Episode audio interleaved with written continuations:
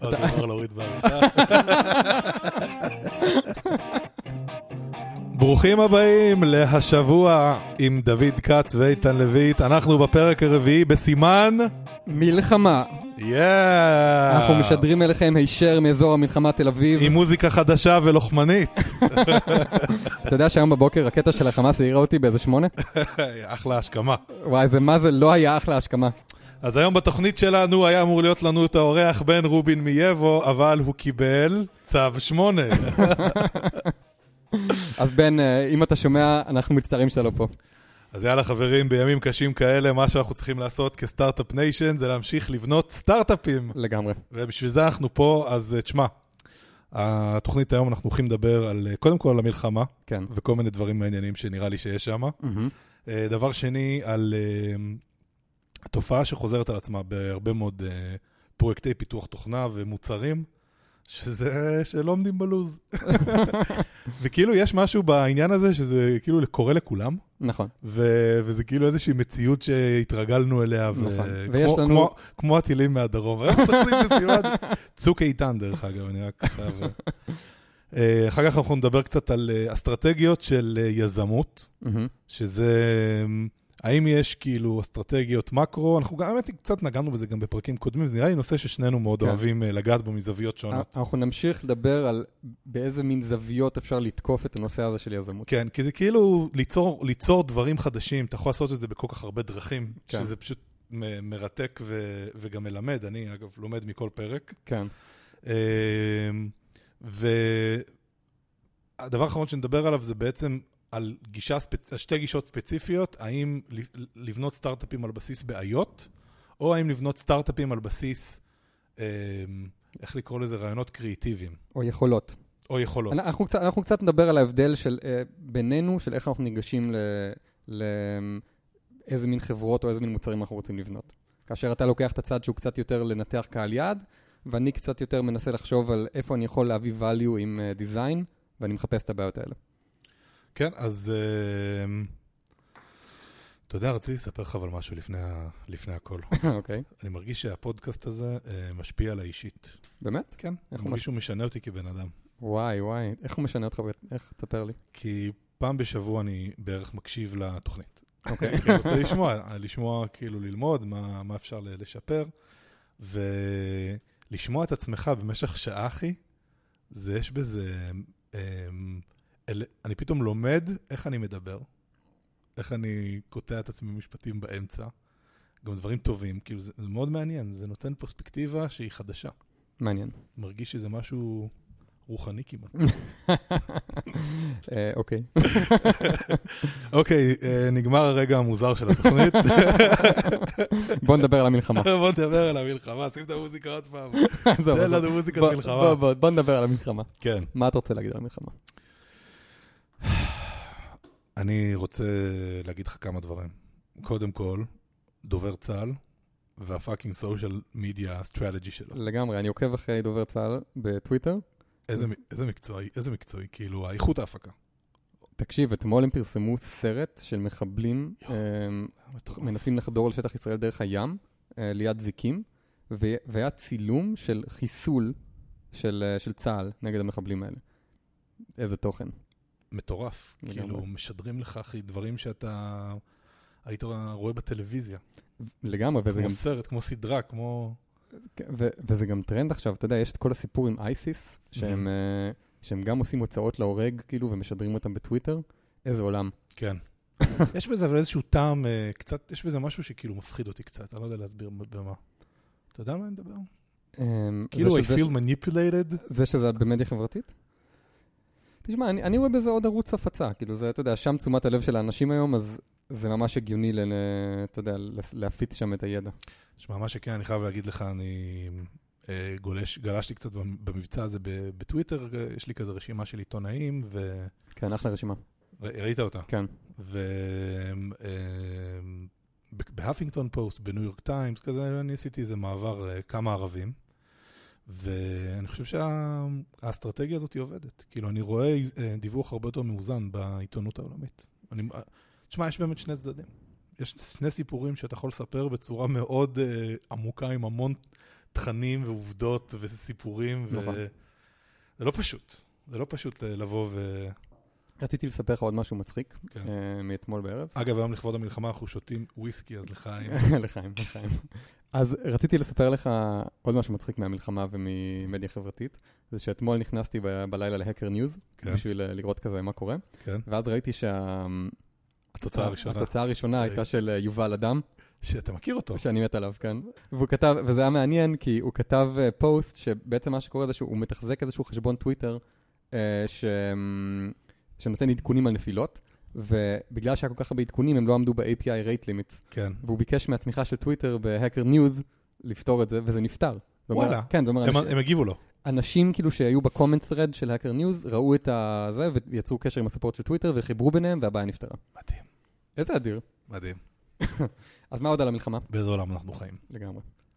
אה, תשמע, אני מרגיש במקרו, המלחמה הזאת רק מדגישה לי את זה, שכל הצורה שבה המדינות בעולם מנהלות את עצמן כישויות, מה זה מדינה? זו קבוצה של אנשים שכאילו רוצה ביחד להצליח.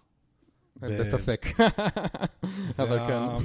אני חושב שזה מה שעומד בבסיס שלה, כאילו, רוצים שכזה יהיה, לבנות מערכת שהיא הוגנת, וסך הכל עושה כמה שיותר טוב לכולם, אה, בכל התחומים, נכון? קודם כל להגן עליך שאתה תחיה, כאילו, אה, להוציא לך מהחברה אנשים שהם אה, לא עומדים לפי הקודים, שזה הבתי כלא. וכאילו, איכשהו כל המערכת הזאת, זה מרגיש לי כמו מנוע חיפוש של גוגל. שכשגוגל רק התחיל, התוצאות שלו היו מדהימות.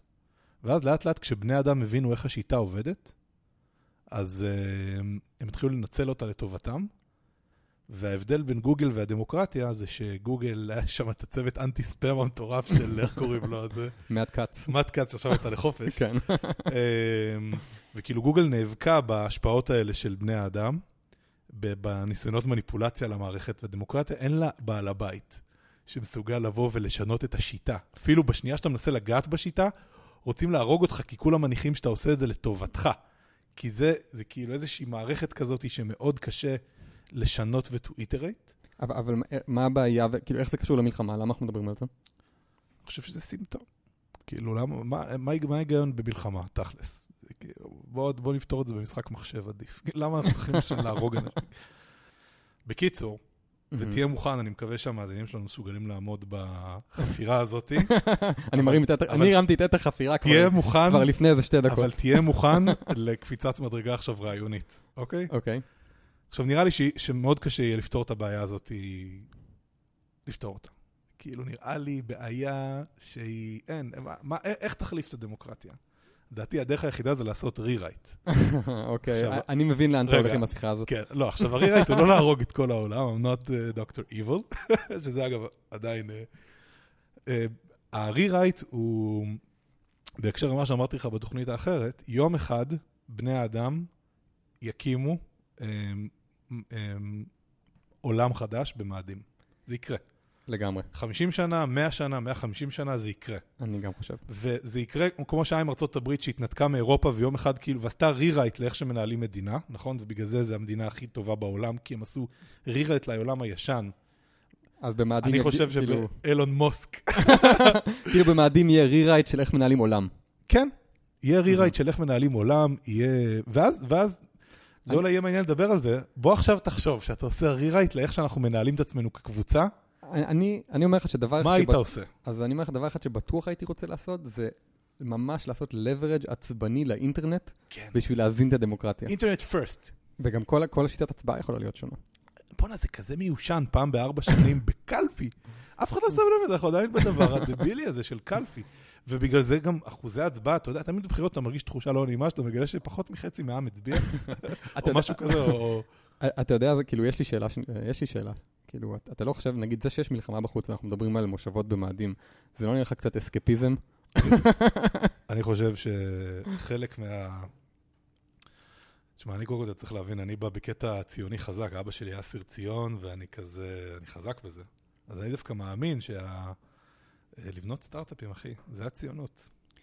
אני מסכים איתך. מסכים. האמת, כאילו, אתה יודע מה השנייה, יש הרבה דרכים לעשות ציונות, גם לא, גם לא חייבים לבנות סטארט-אפים בשביל לעשות ציונות. נכון. אבל אני בהחלט מסכים שלבנות סטארט-אפים זה אחלה דבר שאפשר לעשות, למדינה, לכלכלה, לגמרי.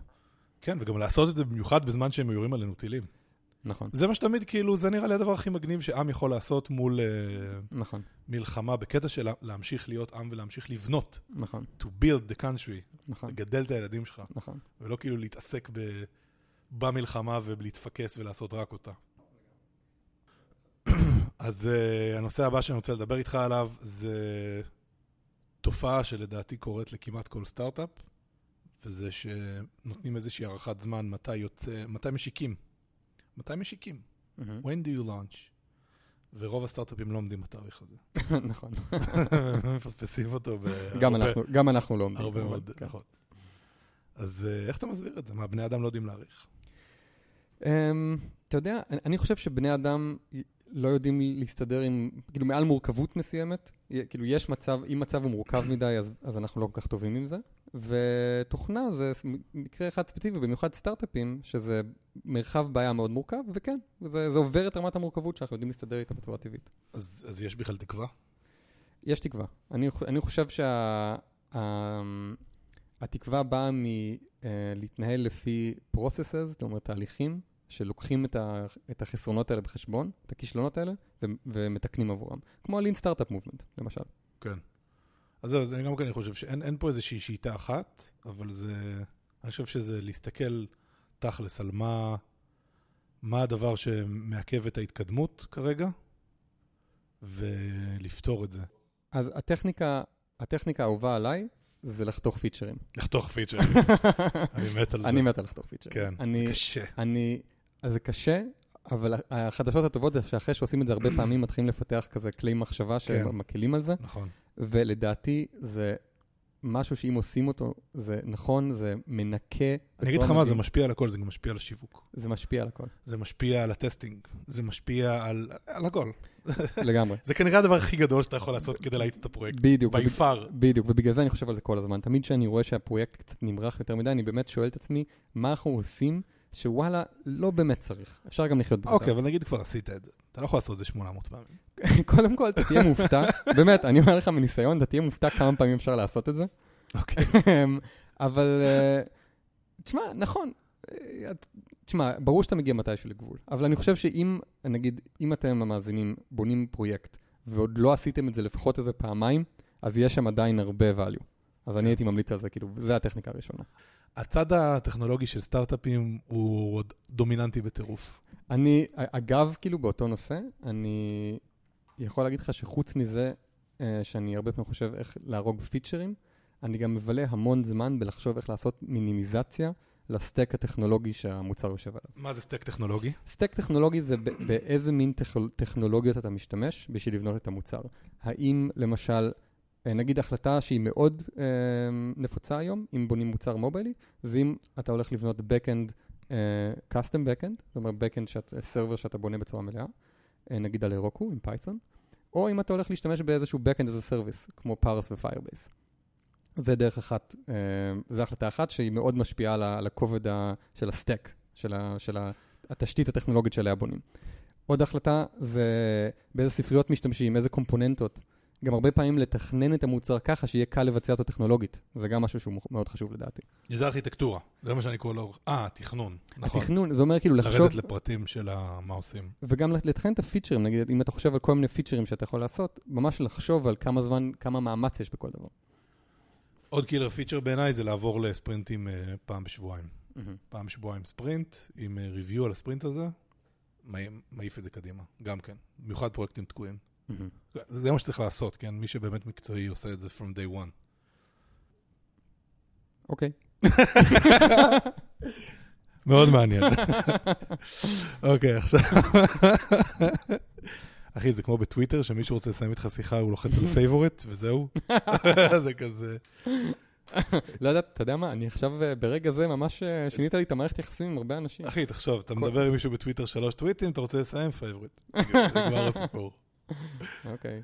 טוב, אמ, בוא, בוא נדבר על אה, עוד דבר ש... יצא לי לדבר עליו להערכתי עם איזה שישה, שבעה יזמים, ואני חשבתי שזה נושא טוב לדבר עליו. מהמם. פשוט כי אני, אני חושב שיש הרבה שאלות בנושא הזה, ו... ושווה להעיר אותו, עם א'. אמ, סטארט-אפים בנויים לרוב מכילים אה, שני שותפים, שלושה שותפים, לפעמים ארבעה שותפים. נדירים הסטארט-אפים שהם מה שנקרא שותף בודד, או באנגלית סינגל פאונדר. ו... וטוענים שהסיבה מספר 2 למוות של סטארט-אפים היא ריבים בין שותפים. קראתי בלוג פוסט כזה, מעניין. של אה, ג'סיקה ליבינגסטון. מהמם. אתה יודע אגב מה הסיבה מספר אחת? שאף אחד לא עניין את מה שהסטארט-אפ בנה. כן, שבנית משהו גרוע. Nobody wanted what you built. כן, כאילו, פשוט. ואז לא. כאילו זה סיבה מספר אחת, ואז יש מלא תהום של כלום, ואז סיבה מספר שתיים זה ריבים בין לא, שותפים. לא, לא, לא, ריבים בין כן? שותפים מאוד נפוץ. מאוד כן. מאוד נפוץ, אני גם אוקיי. ראיתי את זה הרבה. אתה רואה את זה כשהם מאשימים אחד את השני. אוקיי. אמ, ואני, ו... וכשנכנסים לשותפות עם מישהו, אז הרבה פעמים עושים הסכמים. וההסכמים האלה הם לא הסכמים פשוטים.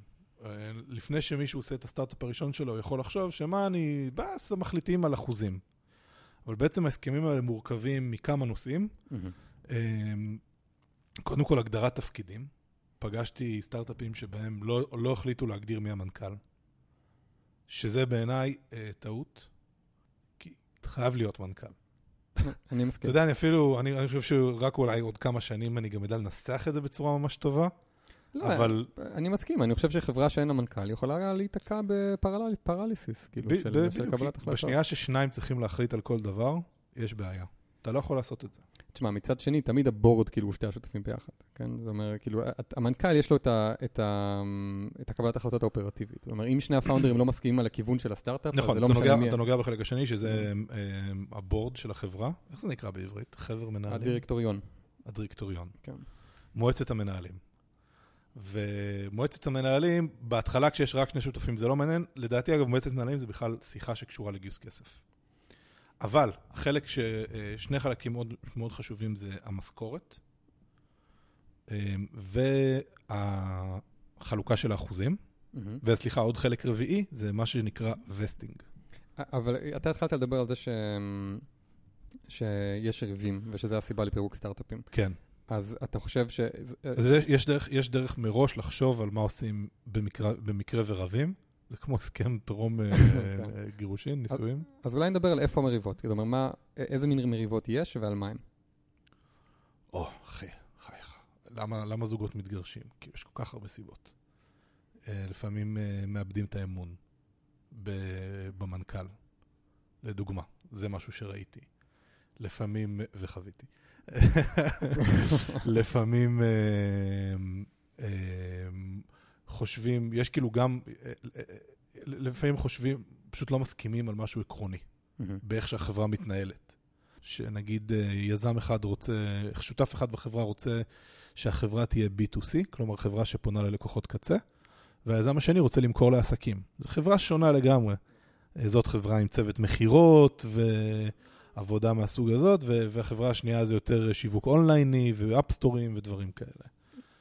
יש הרבה מאוד ריבים, אבל השאלה היא מה עושים עם הריבים האלה ומה, איך מראש בונים את החברה נכון.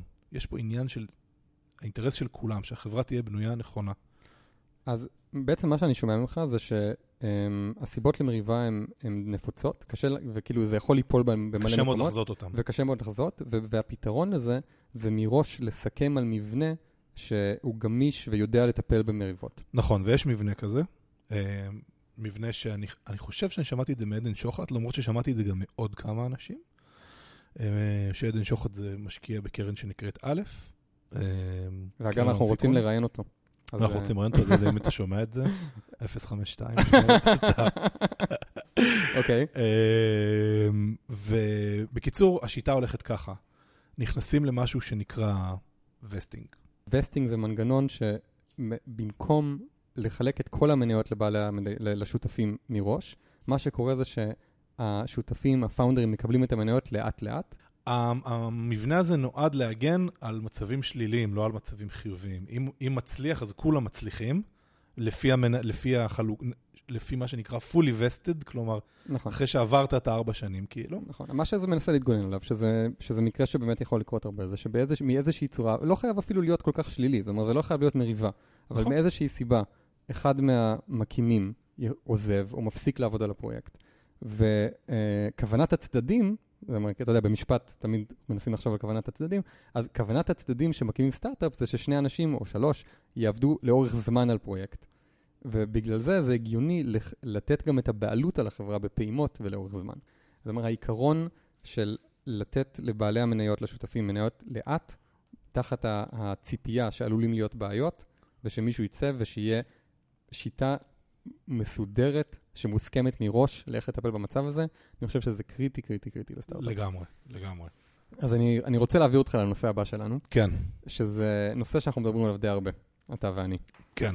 שאנחנו אולי יכולים לסכם אותו, או כאילו לתת לו איזשהו מונח גג של אסטרטגיות יזמות. כן. זאת אומרת, איזה שהם מבנים במקרו, בהיי-לבל, של איך מחליטים על מה לעבוד ולמה. כן. וגם קיבלנו לא מעט פידבק על הנושא הזה. וקיבלנו, איזה פידבק קיבלנו?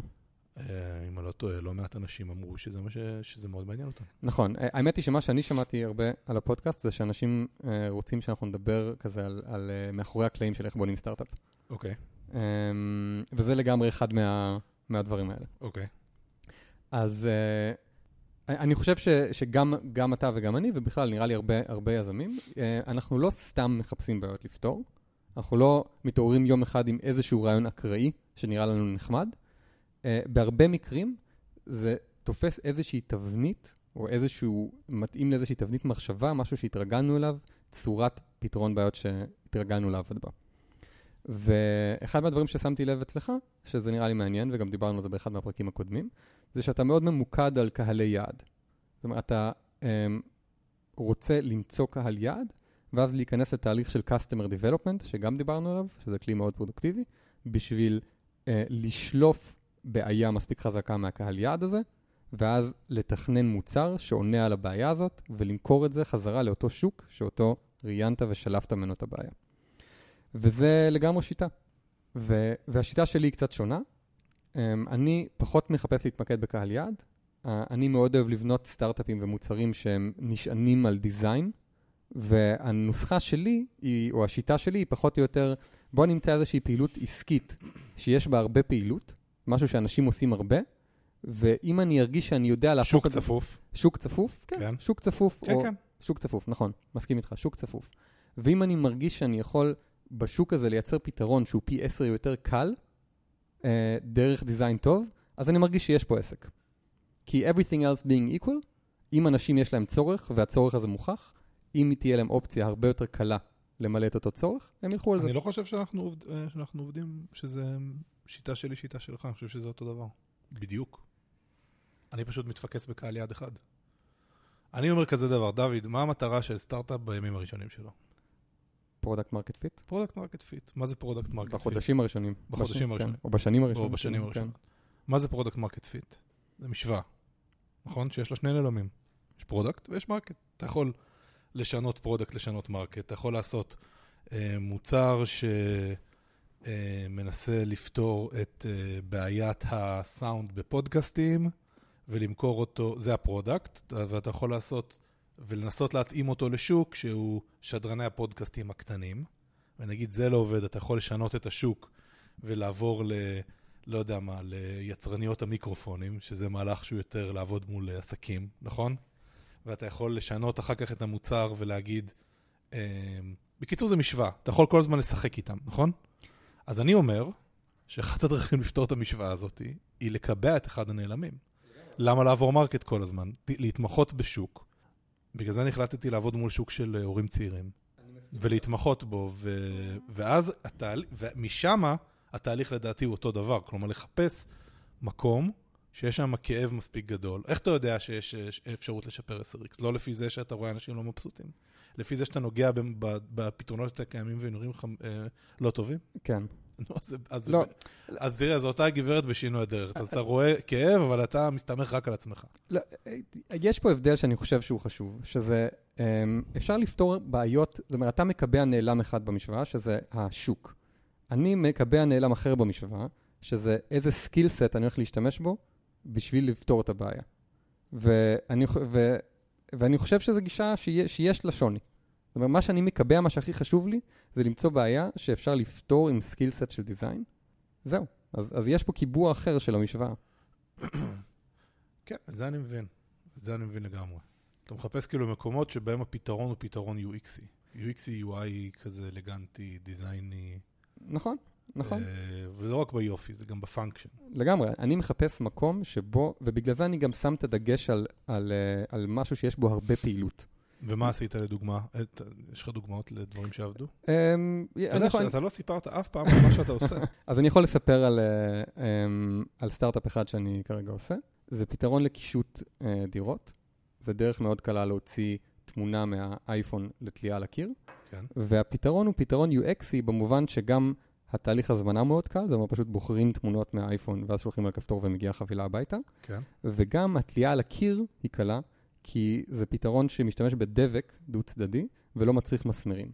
אז כאילו החוויה הכוללת זה ללחוץ את התמונות באייפון, לשלוח אותם, לקבל חבילה, להוציא מהחבילה, להדביק לקיר, אפשר לתלוש כזה ולסדר מחדש. אתה מוציא את התמונות מהטלפון לפ- לקיר. נכון, נכון. וזה דוגמה לסוג הבעיות שאני מחפש, וה-reasoning, זאת אומרת, התהליך חשיבה שאני עובר הוא משהו כזה. אנשים מקשטים את הקירות שלהם מאז ומתמיד. זאת אומרת, באמת מאז ומתמיד, כאילו, אפילו במערות אנשים היו מקשטים אה, דברים. והשוק הזה הוא שוק שיש בו מסחר בהיקף של עשרות מיליארדי דולרים. אנשים שמשלמים על תמונות ועל framing ועל פיתוח ועל, ועל האומנות ועל המון דברים. אז אין שום ספק שהצורך קיים. Um, ובגלל זה אני יכול, אני מקבע את, ה, את המשוואה הזאת לזה שאין ספק שצריך פתרונות לקישוט. אוקיי? זאת אומרת, הבעיה היא לא בספק. Um, ואז אני אומר, אם כמו אני... אוכל, ברור שכולם רעבים. בדיוק, בדיוק. ונגיד שברור שכולם, שיש הרבה אנשים שמנסים להזמין אוכל דרך האי- האינטרנט. נכון, הרבה אנשים רוצים להזמין אוכל, אנשים תמיד מזמינים אוכל, הרבה אנשים גם מקשטים תמיד קירות. אז, ואז אני בא ואומר, האם אני יכול, ואני שואל את עצמי, האם אני יכול בשוק הזה לייצר פתרון שאני באמת מאמין שהוא פי עשר יותר קל, לא פי שתיים או פי שלוש יותר קל. ואם כן, אז אני די משוכנע שיש פה עסק. ראית שיטות אחרות? אה, של אני- אחרים? אז אני חושב שהשיטה שדיברנו עליה ב, ב, בפרק האחד, מעל- אחד לפני האחרון, של לכ- לכוון על פלטפורמה. לכוון על פלטפורמה, דיברנו על, על, על לכוון לקהל יעד ולראיין אותו. זה מה ש... לא. כן. כן, אז, אז כן. מה עוד? Um, אז אני, אני חושב שהסיפור שלי של design driven הוא חלק מקטגוריה קצת יותר רחבה, שיש אנשים שממש חשוב להם לעשות סטארט-אפים שהם משתמשים באיזושהי יכולת שהם מאמינים שהם יודעים לבצע טוב. Uh, וגם חברות שאתה מסתכל עליהן, אז חברות מבצעות טוב כל מיני מימדים. יש חברות שממש טובות בשיווק, יש חברות שממש טובות בדיזיין. אז... אני ראיתי אנשים מקימים סטארט-אפים על בסיס אה, ידע שהם צברו בחברה אחרת שהם עבדו בה. לגמרי, לדוגמה. ידע שהוא בתחום חם. נכון. לגמרי, כאילו, לגמרי. ואז הם הרבה פעמים מגייסים על הצוות. בכלל, אגב, שווה לדבר איך, איך מגייסים כסף, כי יש, אה, יש ממש שיטות שונות לגייס כסף. מה השיטה שלך? מה השיטה שלי? מה השיטה שלך? אני מנסה להוכיח דברי, טענות, אני, אני טוען טענות ומנסה להוכיח אותם בעזרת נתונים אה, צד ג', כלומר, אה, signup־ים, כסף ששולם, הוכחות מהשוק מהמם. עצמו. אה, בעיקר, וגם- על, בעיקר על הבעיה או, או על הפתרון שלך? לא, לא, גם על הפתרון. עדיף על הפתרון, כן. אבל לפעמים אתה, אתה יכול לעשות רק את הבעיה. אוקיי. אני זוכר איזשהו ציטוט של דייב מקלור או משהו, שהוא אמר משהו כמו, תבלו 80% בלשכנע אותי שהבעיה אמיתית, ואז תסבירו לי את הפתרון. לא, הוא לימד אותי דרך מאוד יפה להציג סטארט-אפים. מי, הב... מי הקהל יעד? מה, מה הבעיה? traction? פתרון. הדבר שהכי פחות מעניין אה, אה, משקיעים ב pitch הראשון, זה המוצר. הם יותר רוצים להבין את ההיגיון שמסביב, ואז אם יש לך מוצר קטלני, אז ניצחת. אמ, אבל יש גם, כאילו, למדתי עכשיו גם שיטות אחרות, נגיד, אתה יכול לגייס על חזון ועל טכנולוגיה. אתה יכול לבוא ולתת כאילו vision על עם איזה prototype, אה, אתה חייב תמיד prototype, אתה חייב איזשהו משהו. אני חושב שכאילו, נראה לי תלוי מי אתה, אני חושב שהסיבה שצריך prototype, זה כי אתה צריך להוכיח יכולת ביצוע. להראות רצינות. להראות רצינות, כן. תשמע, אנחנו, תשמע, אנחנו מכירים סיפורים של אנשים שגייסו בלי prototype. לגמרי, מצגת. אבל אז. הרבה פעמים יש צוות, עם דומיין אקספרטיז, תשים לב. מי שיש לו צוות יכול לבוא ולהגיד אה, רעיון אה, שקר כלשהו על נושא מסוים, יש לי צוות פצצה לנושא הזה, והרבה משקיעים יגידו, סבבה, אני יודע שזה ישתנה, זה יישאר בשכונה הזאת, הם גם כן מקבים, כן. מקבים את המרקט, כן. מבינים שהם יעשו, יעשו שלושה, ארבע, אה, איטרציה אחת, שלוש, ארבע, אני מנסה לשפר את העברית. שלוש, ארבע, חמש איטרציות אה, על המוצר, ובסוף אה, יפגעו. אני ראיתי את זה בעיניים, גיוס ענק מקרן מטורפת. אתה תמיד חייב לבוא דלוק על המוצר שלך. כאילו אפילו, נכון. אני עכשיו נותן לך פה משהו שהוא מה זה מטא ובין ה... אתה לא יכול לבוא למשקיע ולהגיד לו, תשמע, יש לי צוות מגניב, וזה התחום, תביא לי כסף. כאילו, אז המשקיע הזה יגיד, אתה פשוט דביל. אני לא הייתי משקיע בך. תבוא עם רעיון, אחי, מה, מה, אתה, אתה סטארט-אפיסט שבא בלי רעיון. תבוא עם רעיון הגיוני, ש, ש, שנשמע, שיש פה איזשהו שכל, כאילו, ש, ש, שאני אראה שאתה... זה המבחן הראשון של ה execution. אתה- לבוא, למצוא introduction למשקיע, מבחן execution או יכולות ביצוע ראשון, וזה שאתה יודע להציג ו- ולמכור את החזון שלך. אז, אז אה, תכלס אני מסכים איתך, אבל יש סיפור אחד שכאילו מתנגד ל- לעיקרון הזה. אני מכיר סיפור אחד של מישהו שגי, שגייס כסף בלי שום רעיון. ואפשר... גם אני, מה? גם אני, נכון, יש- יש גם כאלה, נכון, אז, אתה אז אני. רוצה, אני רוצה לספר לך סיפור אחד ספציפי של ה founder של Vimeo, שגייס כסף מקרן בניו יורק, סיבוב יחסית משמעותי, בקטע של אני הולך לפתוח product lab, אני הולך לגייס אחלה אנשים, ואנחנו נעשה כל מיני ניסויים, ויהיה מגניב. ו... גם קווין רוז עשה את זה. עם, נכון, אה, נכון, גם קווין רוז. עשה את זה, נכון. ואגב, ספציפית, ה founder הזה של Vimeo בנה אחלה צוות, קוראים להם Elepath, עובדים שם חבר'ה שאני ממש מעריך, נגיד קייל בראגר, שהוא היה מייסד של Forrst. אתה מכיר את Forrst? לא. זה אחלה קהילה, זה כמו כזה Dribbble לקוד, אבל הוא כבר לא שם, הוא מכר את זה. ועכשיו הוא עובד שם ב Elepath, החברה הזאת של ה founder של Vimeo. ו... והם ממש גייסו כסף למטרה של בניית product מהמם. ו... והולך להם. הם כזה הוציאו כל מיני מוצרים, איזה מוצרים? באיזה תחום? כולם software, internet software, אוקיי, and apps. אה, המוצר הראשון שלהם היה משהו שנקרא Thing List, שזה עוד take כזה על לנהל רשימות בטלפון, אוקיי, כזה כמו bucket list כזה, כל מיני דברים שבא לי לעשות. אוקיי. המוצר השני שלהם בכלל היה אפליקציה שהיא כלי מוזיקלי לאייפון, שנקראת קיזי, אוקיי. שזה היה כזה פדים שאתה לוחץ עליהם ומקליט סאמפלים וכזה עושה לעצמך לופים, מהמם. וזה ממש מגניב. והמוצר השלישי שלהם, שהוא כנראה הולך ממש טוב עכשיו, זה סוג של אמ, פלטפורמת תוכן בלוגינג כזאת לצלמים, שנקראת exposure, שנותנת לך להעלות תמונות ולספר סביבם סיפור באופן מדהים. זה נראה ממש מעולה, ועכשיו כמעט כל הצלמים הרציניים מתחילים להשתמש בזה, וזה אדיר. אז נשמע לי הכל מוביילי, לא? לא, זה דווקא לא מוביילי. אה, זה לא מוביילי? זה וובי. עדיין אינטרנט. אינטרנט, כן. צוות מוכח. למרות שזה B2B, וכאילו, נכון, צוות מוכח, אבל בדיוק פה, בדיוק פה נגעת בנקודה. אבל זה צוות מוכח אינטרנט. נכון, נכון, פה. אבל, אבל פה נגעת בנקודה, שברגע שיש לך את ה... זאת אומרת, בסוף, אם יש לך צוות מוכח, אז זה נהיה יותר קל. טוויטר התחיל ככה. לא. נכון. טוויטר עשו pivot באמצע. כי מי שהמציא, אחד ה founder ים של טוויטר, זה מי שהמציא את הבלוגים בעולם. נכון, Blogger, Blogger. הוא נכון. המציא את המילה בלוג. נכון. זה פעם היה weblog. אב וויליאמס, אב וויליאמס. שהוא יזם אדיר. והוא גם כן החליט אה, לעשות כזה idea lab. אה, הדבר הראשון, אודיו נכשל, הוא החזיר את הכסף למשקיע. נכון. שזה פריבילגיה שאתה יכול לעשות כשאתה עשית את Blogger כסטארט-אפ ראשון. ואני מכיר עכשיו יזם ישראלי, עכשיו, איתי אדם, שגייס כסף בלי רעיון, על בסיס זה שהוא איש marketing ברמה ממש גבוהה, אה, ואיש product מאוד מעניין, והוא עכשיו אה, מחפש לזה עובדים שכאילו, זה מאוד מעניין, כי יש לו pitch מאוד מעניין לגיוס עובדים, הוא בעצם בא ו... ה pitch שלו זה שזה blank page של יצירתיות. אתה מבין? זה הרבה יותר מבוא תצטרף לסטארט-אפ שעושה את X, זה יותר, אנחנו לא יודעים מה אנחנו הולכים לעשות, אה, ווואלה, אם אתה ממש תותח, אה, ואתה רוצה סוג של חוויית semi founder כזה, אם אתה רוצה, אתה לא רוצה להיות, להרגיש עם ולהיות בלי או משהו כזה, אז אה, מה קשור? מה קשור?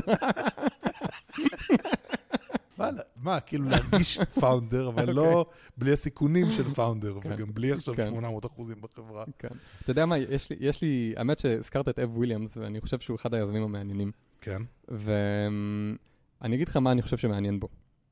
זה שהוא עכשיו בחברה השלישית שלו, מידיום, ושלושת החברות שלו מתעסקות עם אותו תחום. היא קצת וגם- בינונית, אתה לא חושב?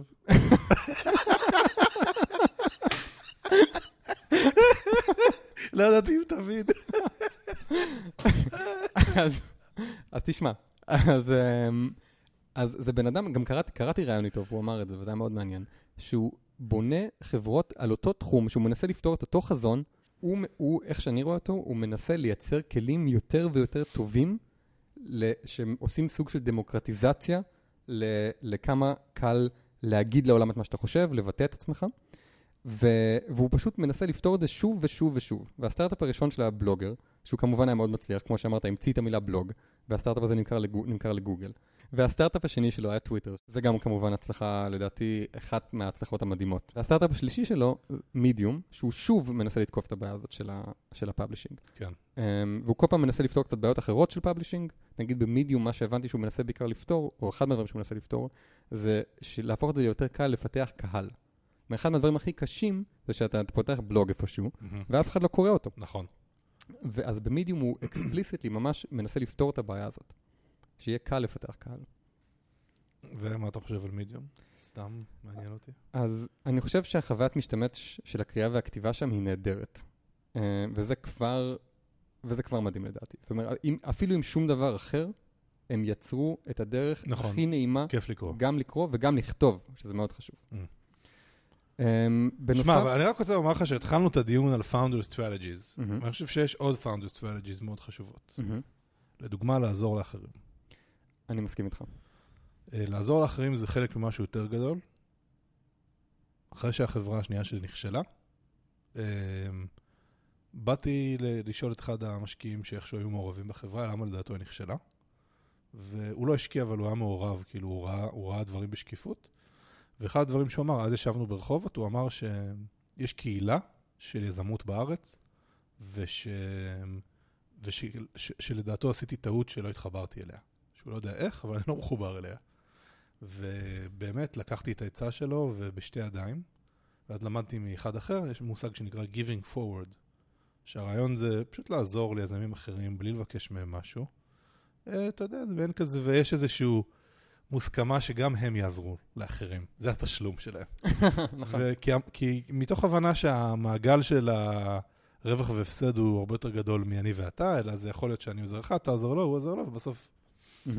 אם כולנו נעזור לכולנו, כולנו נרוויח. אני מסכים איתך, ואני באמת חושב שלנסות להיחשף למה שיזמים, גם, גם כי אתה נחשף, אתה יודע, אתה מדבר עם אנשים על מה שהם עושים. אני חייב להגיד לך שאולי זה הדברים שאני הכי מפיק מזה, מזה שאני מדבר עם מישהו על מה שהוא עושה, או איכשהו מנסה לעזור אם אני יכול, זה שאני פשוט נחשף להמון אנשים ש, שהם חכמים.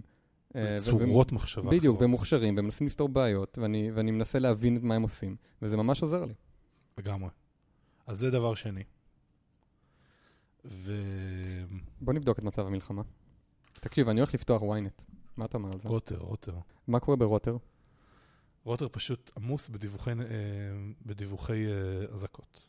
איזה אתר, רוטר זה אתר מעניין, אתה יודע? כי הדעות הפוליטיות שלהם, אני ממש לא אוהב אותם. כן. אמ, הם לא מביעים אותם אבל הרבה פה. נכון, אבל, אבל אני לא אוהב אותם. אבל הוא, הוא פשוט אתר של אה, מכורי אקטואליה. ממש, ואת זה ממש יודעים לעשות טוב. ממש יודעים לעשות טוב. הם כאילו כן. מעדכנים אחד את השני, ומעדכנים את נכון. האשכול, נכון. וכאילו אה, מבקשים שיעשו אמבד לסרט, ואז האדמינים, וכאילו משתמשים בכלים הכי פרימיטיביים בעולם. אה, זו מערכת שאף אחד לא נגע בה עשרות שנים, זה כזה מערכת שנולדה עם האינטרנט. לגמרי, לגמרי. אבל אתה יודע, הרבה מהאינטרנט הישראלי הוא ככה. בכלליות, כאילו, יש פה קצת... אה, אתה יודע מה? בוא נדבר שנייה על זה. אני רוצה שנייה להתלונן, אני רוצה שנייה להתלונן בפניך על משהו שלי אישית מאוד כואב. כן. שהאינטרנט הישראלי הוא פשוט לא משהו.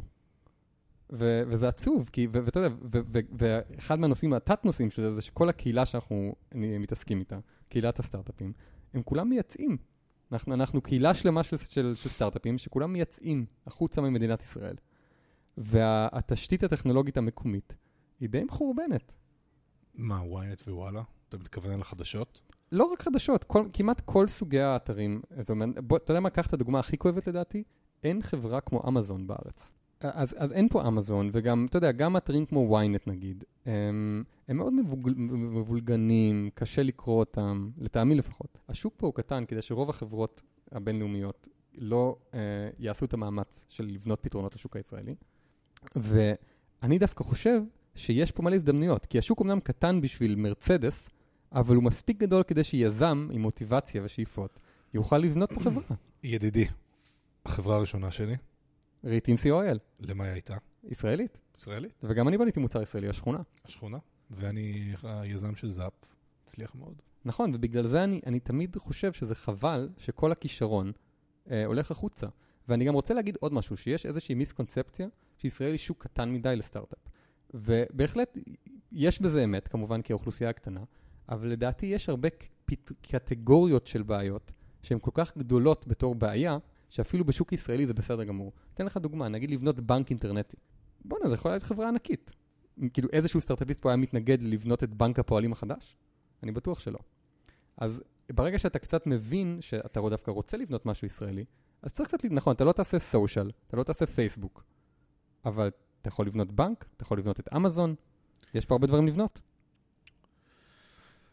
אז אוקיי, חברים, הגענו לסוף התוכנית הרביעית שלנו, אה, בסימן אה, מבצע צוק איתן, היום השני. ולא היה אזעקה. ולא היה אזעקה. וכמו תמיד, אנחנו רוצים לשמוע פידבק. תמיד אנחנו נשמח לשמוע מה דעתכם, אה, ושיהיה לנו שבוע שקט, שנגיע לשקט בדרום, שקט בצפון, שקט במרכז. אה, כל החברים שלנו שבמילואים שיחזרו. לגמרי. ובואו נמשיך לבנות סטארט-אפים. תודה רבה שהקשבתם. ביי ביי. ביי.